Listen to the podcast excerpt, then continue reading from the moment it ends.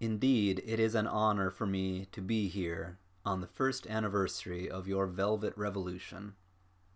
And I'm doubly honored to be the first American president ever to visit Czechoslovakia.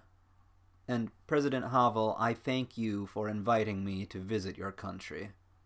Barbara and I are delighted to be here, and I'm flattered that you invited me to join you in this weekly radio talk. I spent a marvelous and moving day here in Prague.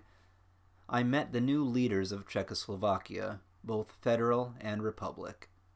And I spoke before your Federal Assembly, that hall that has now sprung to life in building your new democracy. And on Wenceslas Square, I joined you in celebrating the first anniversary of your Velvet Revolution, and it's really been among the most thrilling days of my life. The ties between our two countries are unique, going way back to the creation of the Czechoslovak state, and Americans feel a special attachment to your Czech and Slovak federation. Our peoples were cut off from each other for most of the communist period, and we've now begun making up for what we missed through those two generations.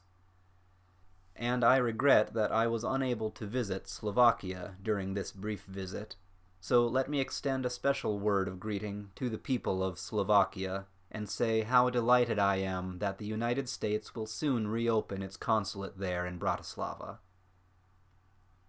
And let me say to all the citizens of the Czech and Slovak Federal Republic, we rejoice with you in your liberty, and we pledge that we will not fail you in this decisive moment of your history.